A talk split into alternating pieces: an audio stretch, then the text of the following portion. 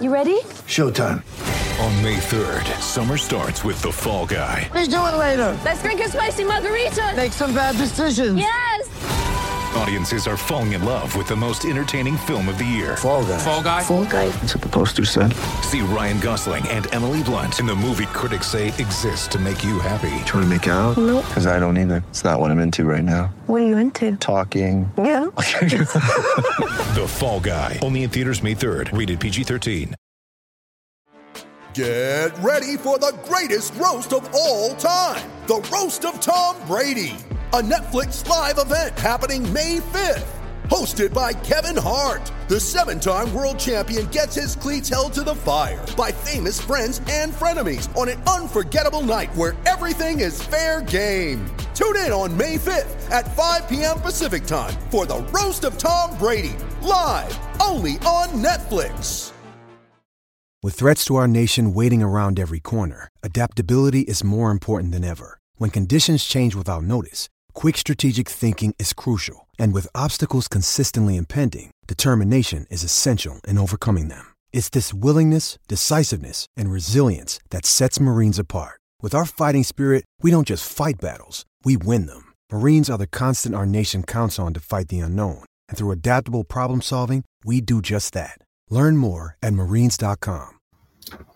Hello, good friends, and welcome to another episode of the 10,000 Lamps podcast. I am Kyle Ratke. Today we are going solo.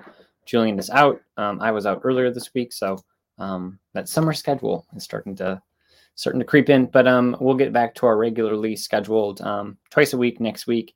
Um, yeah. So um, if you listened last week, you saw that we did a kind of a deep dive on Jake Layman and his three years in Minnesota. What went right? What went wrong? What's next? Um, and we're going to continue that series with um, starting with free agents, and then we will hop to players that are already on the roster as we approach the draft and free agency. Think if you followed our work at timberwolves.com for roster reviews, think of um, it being kind of like that, but maybe just a little more not so uh, team PR ish, right?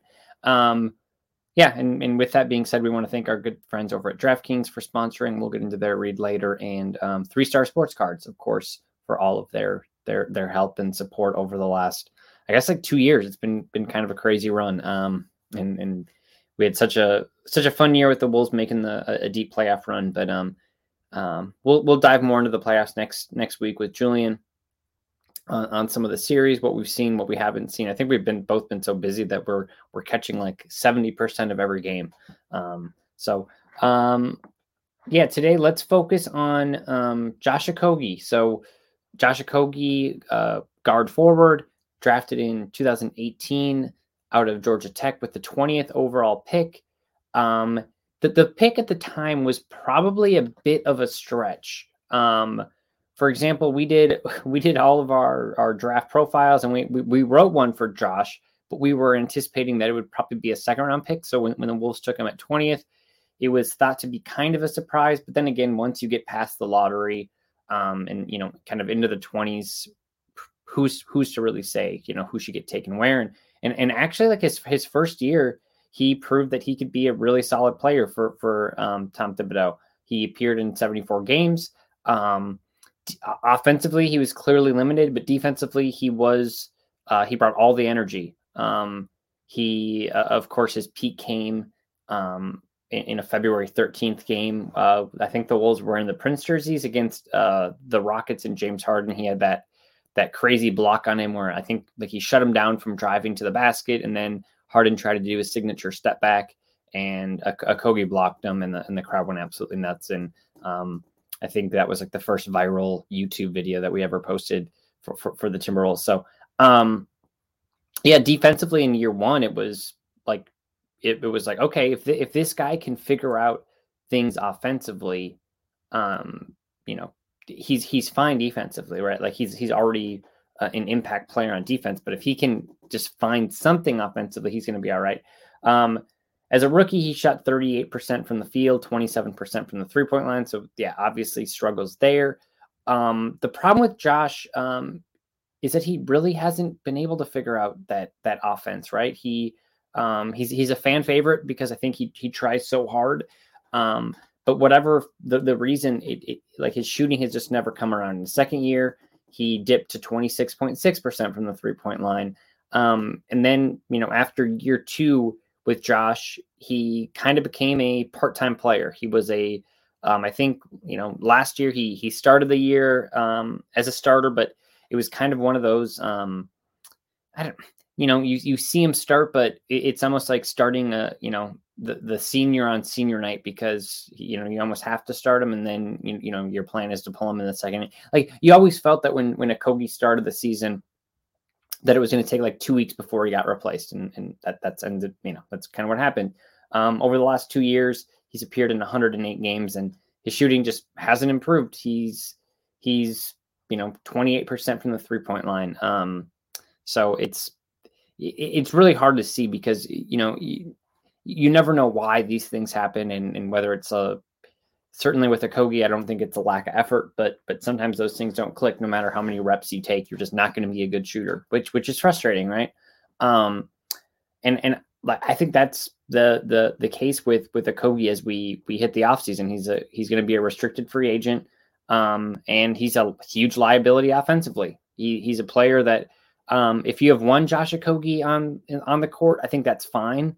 But um, you know, I think the the more and more the NBA's gone, it's like even the worst offensive players can do one thing good or one thing well. Rather, it's the you know he can if if you're a good ball handler and you can help create. Okay, we have a spot for you. If you um, you know are really good at, at penetrating and driving, like okay, that's great. And of course, I think the the easiest one to to go back on, and it's like the whole three and D thing is if you can just shoot right, if you can hit 34% of your three point shots, like there's a good chance that we have a spot for you in the lineup. And Kogi has just never been that, you know. Um, even 30% would be be a huge accomplishment for him, and he, and he just isn't there yet. And um, you know, his shot hasn't ever looked really great, right? Um, you know, once he starts to drive, he he kind of ends up losing the ball most of the time, and um, and defensively, I mean, it, you know, I think certainly like there was a time this year the Wolves brought him in, and I think it was during the playoff series against Memphis, but they brought him in basically to, or maybe, maybe it was in the play-in game, I forget, but they basically brought him in to be a, a defensive guy in, in the last like 10 seconds of a quarter, and the other team was in the bonus and he fouled right away, right? Where like you know, somebody else could probably speak to this a little bit better, but I, I do wonder if there's like a rhythm thing, like defensively, where you know you can't just be plugged in for eight minutes a game to shut someone down. Like you have to kind of get get the momentum. So, um, yeah, it's, it's it's hard because he's he he is a fan favorite, right? And like after the the murder of George Floyd, he was a huge activist, and I think we all we all stood behind what what Josh was standing for, and to have someone like on your team represent you um, is huge. And like that's like who he is as a player doesn't take away from any of that. So I, I, I want to make that clear. But um, yeah, he you know he hasn't really improved anywhere um, on the court since being drafted. And and at 23, I think he's at a real real crossroads and, and probably needs to figure that out. Um, well, not probably he does, right? So um, you know where where does he end up? Um, he probably signs a one year deal somewhere a prove it deal. Um, you know he's a restricted free agent so there's there's a chance the wolves could match it but um, it, it, really seems pretty unlikely. It, it seems like it, it's probably best for both sides to move on because it, it doesn't seem like there's a path here for josh in minnesota.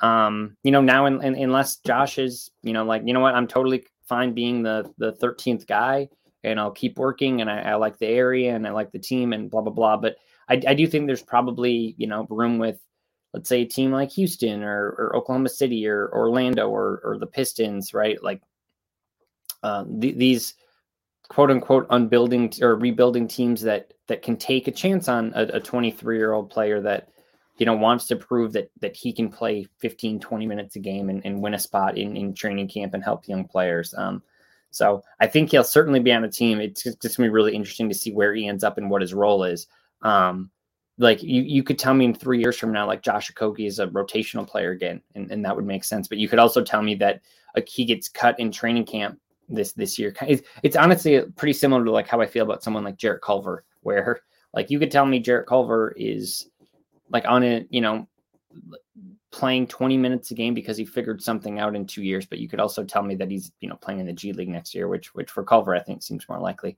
um just contract wise, Okogie's made 11.2 million in, in four years with the Wolves. So it'll be, you know, his, his next deal is certainly going to be, you know, I think you know the one year minimum probably it's kind of a prove it deal, unguaranteed. So um, we'll see. Obviously, we you know again it, it's it's hard with players like Josh because he is such a good guy, and um, you know ever since he he came out of Georgia Tech, he was just so fun to be around. It's so fun to interview, and um, you know I think when it just doesn't work out the way that you want it to for you know for whatever reason it's it's frustrating. So um yeah we'll see we'll see we'll see where he where he ends up.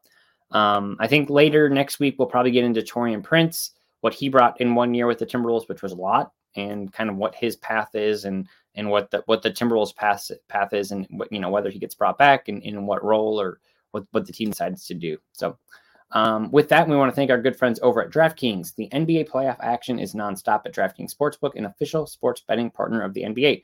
This week, new customers can bet just $5 on any team to win and get $150 in free bets if they do. Download the DraftKings Sports app now. Use the promo code TBPN. Bet $5 on any NBA team to win their game and get $150 in free bets if they do. That's promo code TBPN only at DraftKings Sportsbook. Minimum age and eligibility restrictions apply. See show notes for details. All right. Um, just some housekeeping things. This podcast is probably gonna be pretty short. Like we're looking at like 12 minutes here, but um, yeah. So we'll we'll be back twice a week moving forward. We'll probably get some guests as we approach the free agency and the draft. We'll get some playoff talk. Although, like, I'm curious to know like how relevant you want, like, you think playoff talk is to this podcast. Of course, we always try to like dive into NBA news, but um, we know that there's like other people you listen to that know more about that. Um, so I don't want to, you know you know, I don't want to take us out of what what we specialize in. Um, and then with that being said, um, I know we talked about our friends over at Three Star Sports Cards. They're in Little Canada. They're in Bloomington. Um, they're awesome. They're like if you have any questions with with sports with sports sports cards in general, um, they're a great resource. And with grading, the price is going down a little bit. Um, maybe you have some cards that you want to bring in, or, or maybe there's Crown Royal, for example, just came out um, maybe you want to buy a box of that and, and or maybe you have x amount of dollars and you want to know what what the best um, you know bang for your buck is well they can help.